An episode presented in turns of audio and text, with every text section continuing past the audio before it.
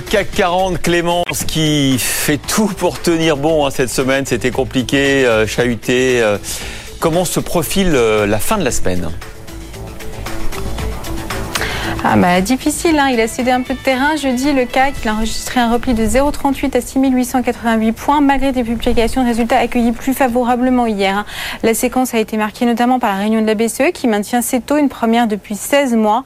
Sans grande surprise, l'institution de Francfort a opté pour un statu quo avec un taux de facilité de dépôt maintenu à 4%. En cause, le reflux de l'inflation marqué, bien que celle-ci soit encore plus de deux fois supérieure aux objectifs, hein, mais aussi une croissance quasi nulle avec des risques de récession non négligeables.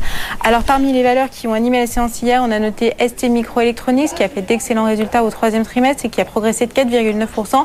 Les marchés ont aussi réservé un bon accueil à Carrefour dont la croissance de 9% a tout de même dépassé les attentes des analystes hein, et le titre a pris 4,7%.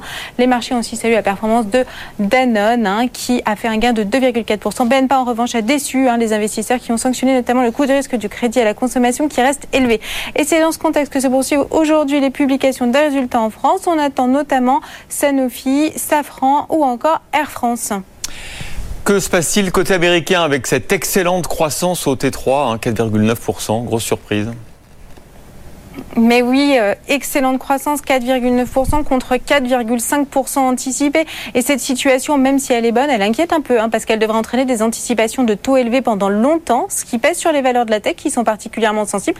C'est ainsi que le Nasdaq a perdu 1,89% hier. L'indice de la tech est entré en zone de correction et baisse de plus de 10% par rapport à son pic de juillet. Et puis les autres principaux indices sont aussi terminés dans le rouge de la séance, hein, moins 18 euh, pour euh, le S&P et moins 0,60 pour le Dow Jones.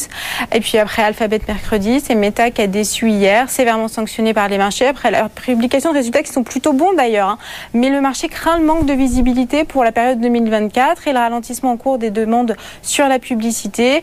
Alors euh, ce qu'on attend aujourd'hui aux US, c'est notamment, on change de secteur, hein, les publications de ExxonMobil ou de Chevron. Merci beaucoup euh, Clémence.